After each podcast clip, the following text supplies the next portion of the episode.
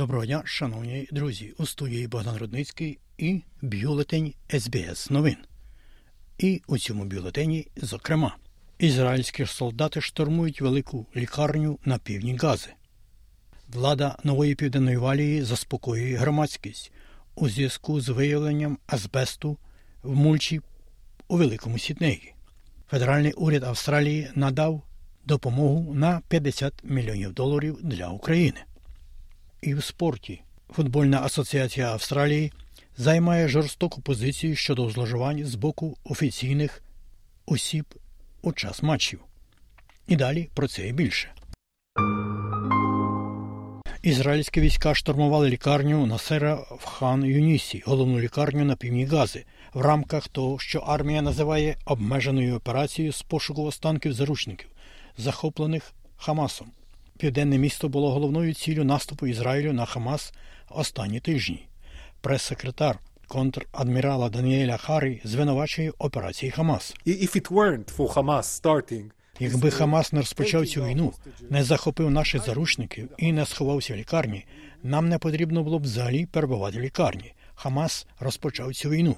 Ізраїль покладе край цій війні. Переговори про чергове припинення вогню в Газі, схоже, зайшли в глухий кут, і прем'єр-міністр Ізраїлю Біньямін Нетаньягу пообіцяв продовжувати наступ, поки Хамас не буде знищено. Влада Нової Південної Валії прагне заспокоїти громадськість щодо впливу азбесту після неодноразових виявлень небезпечного матеріалу в мульчі на сотнях об'єктів. Міністр навколишнього середовища Пенні Шарп заявила, що було розпочато кримінальне розслідування, і уряд тісно співпрацює з управлінням з охорони навколишнього середовища, SafeWork та іншими відомствами щодо ситуації. Глава Міністерства навколишнього середовища Тоні Чапел каже, що він розуміє, що люди стурбовані, але вони повинні розуміти, що ризик від впливу мульчі невеликий. New South Wales Health um, Служба охорони здоров'я нової південної валії дуже чітко повідомляє, що пов'язаний азбест, якщо його не рухати, не становить значного ризику. Очевидно, що в різних контекстах він може бути порушений. І ми завжди ставимося до цього серйозно і швидко працюємо над виправленням ситуації і усуненням недоліків. Але спільнота може бути впевнена, що вони можуть займатися своїм життям і не стикаються зі значним ризиком. um. Парламент Греції схвалив законопроект, що дозволяє одностатеві цивільні шлюби, що стало знаковою перемогою прихильників прав ЛГБТ. Міжпартійна більшість у 176 парламентаріїв у 300-місній палаті проголосувала за законопроект, розроблений правоцентристським урядом прем'єр-міністра Кіріакоса Міцотакіса. Греція є однією з перших православних християнських країн, яка дозволила такі союзи, тобто одностатеві. Прем'єр-міністр Ентоні Альбанізі повідомив, що одружується, оголосивши про свої заручини з партнеркою Джуї Гейдон у дописі в соціальних мережах вчора. Пан Албанізі став першим прем'єр-міністром Австралії, який зайнявся цим під час свого перебування на посаді. Пара познайомилася у 2020 році на заході в Мельбурні, зближившись через спільну любов до команди South Sydney Rabbitohs Національної ліги регбі. Одна людина загинула в результаті стрілянини в кінці параду святкування Суперкубка в Канзас Сіті, штат Міссусурі, у США. Ще 20 отримали поранення, серед них 8 дітей.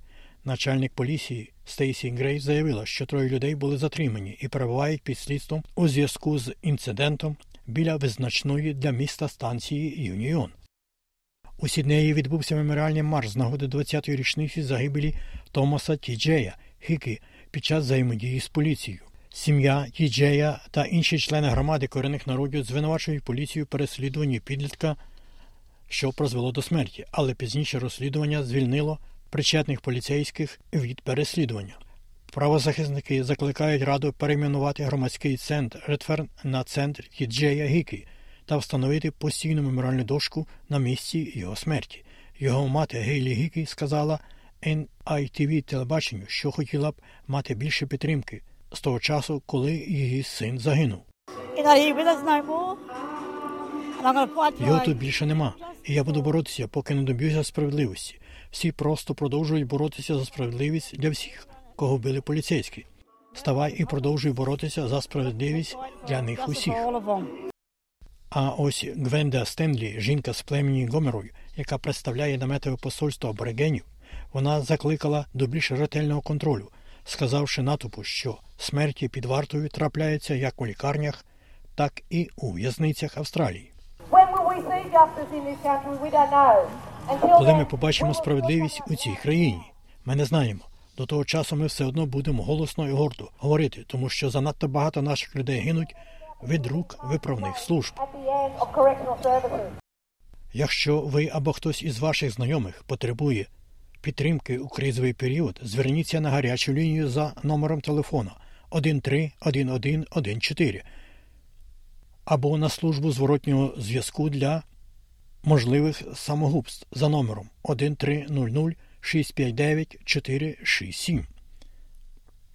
Також на гарячу лінію для підтримки дітей за номером 1800 55 1800.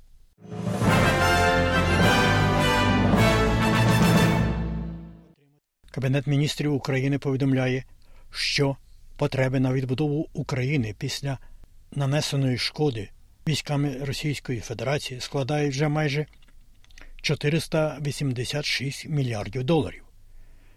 Такі результати третьої оцінки збитків і потреб, яку український уряд провів спільно зі Світовим банком. Прем'єр-міністр України Денис Шмигаль вважає, що головним ресурсом для відновлення України після війни має стати конфіскація заморожених російських активів у світі. Пан Шмигаль також додав, що сукупні економічні, соціальні та інші втрати України через війну станом на кінець 2023 року становлять вже 499 мільярдів доларів. А більше про події на наших рідних землях, шановні друзі, ви зможете дізнатися в іншій частині нашої аудіопрограми. Федеральний уряд Австралії заявляє, що прискорює плани криміналізації практики доксингу після інциденту, пов'язаного з єврейською громадою. Сотні громадських діячів єврейського походження, які були членами приватної групи у WhatsApp, нібито опублікували свої імена, фотографії та облікові записи в соціальних мережах в інтернеті про палестинськими активістами. Генеральний прокурор Марк Дрейвс каже, що зараз він вивчає закони, які б вирішували проблему доксингу та посилювали захист від мови ворожнечі. Сильніший захист конфіденційності для фізичних осіб має важливе значення. Дедалі частіше використання онлайн-платформ для заподіяння шкоди людям за допомогою таких практик, як токсин, зловмисне оприлюднення їхньої особистої інформації без їхнього дозволу, є глибоко тривожним явищем. Урядовий наглядовий орган з безпеки в інтернеті визначає доксин у широкому сенсі як цитую навмисне розкриття в інтернеті особистості, приватної інформації або особистих даних особи без її згоди.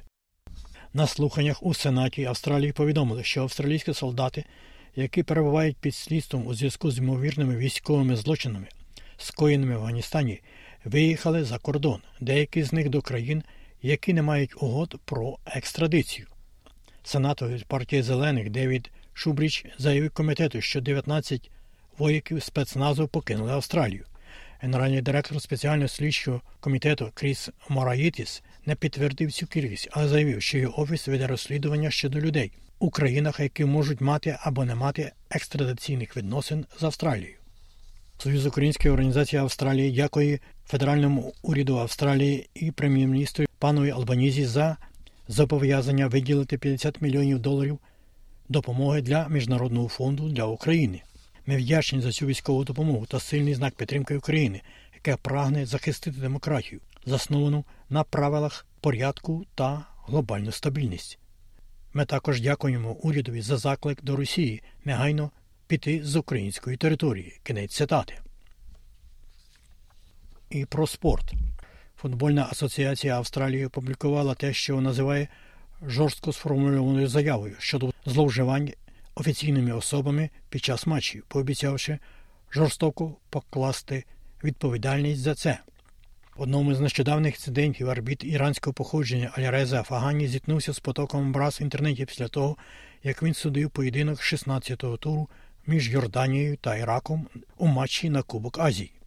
У чоловічому турнірі Ліги А півзахиснику Мельбур Сіті Торлагаю Арслану загрожує тривала дискваліфікація за використання образливої лексики щодо арбітра Шейна Скіннера. Керівник футбольної асоціації Австралії Джейн Джонсон каже, що хвиля зловживань викликала тривожні дзвінки організації. Він каже, що проти порушників будуть вжиті жорсткі заходи. Найкращим бомбардир чемпіонату світу 2022 року Кілієн Маппі повідомив про свій намір покинути французький футбольний клуб Сер-Джермен наприкінці сезону. Контракт 25-річного футболіста чемпіона Франції добігає кінця і його пов'язують із багаторазовим чемпіоном Європи мадридським реалом. І про курси обміну валют. Як інформує Резервний банк Австралії станом на сьогодні, один австралійський долар ви можете обміняти на 65 американських центів або можете мати за нього 0,60 євро. А ось як інформує Національний банк України, станом на час виходу нашої аудіопрограми, один австралійський долар можна обміняти на 24 гривні і 67 копійок. За долар США при обміні на гривню ви можете мати 37 гривень і 94 копійки. І 1 євро при обміні на гривню можна обміняти на 40 гривень і 77 копійок. І на сам кінець у новинах СБС про прогноз погоди на час виходу нашої аудіопрограми сьогодні, 16 лютого року 2024. Як передбачило Австралійське метеорологічне бюро, у суботу у Перту 36, в Аделаїді 33, в Мельбурні 26, в Гоборні 26 також, в Канбері 30, можливий невеликий дощ і навіть шторм, у Сіднеї 29, можливий невеликий дощ, в Брисбені 30, можливий дощ також, і найтепліше в Дарвені плюс 33 також може трохи дощити. Ось і все у новинах СБС. Залишайтеся з нами у нас далі багато важливого і цікавого.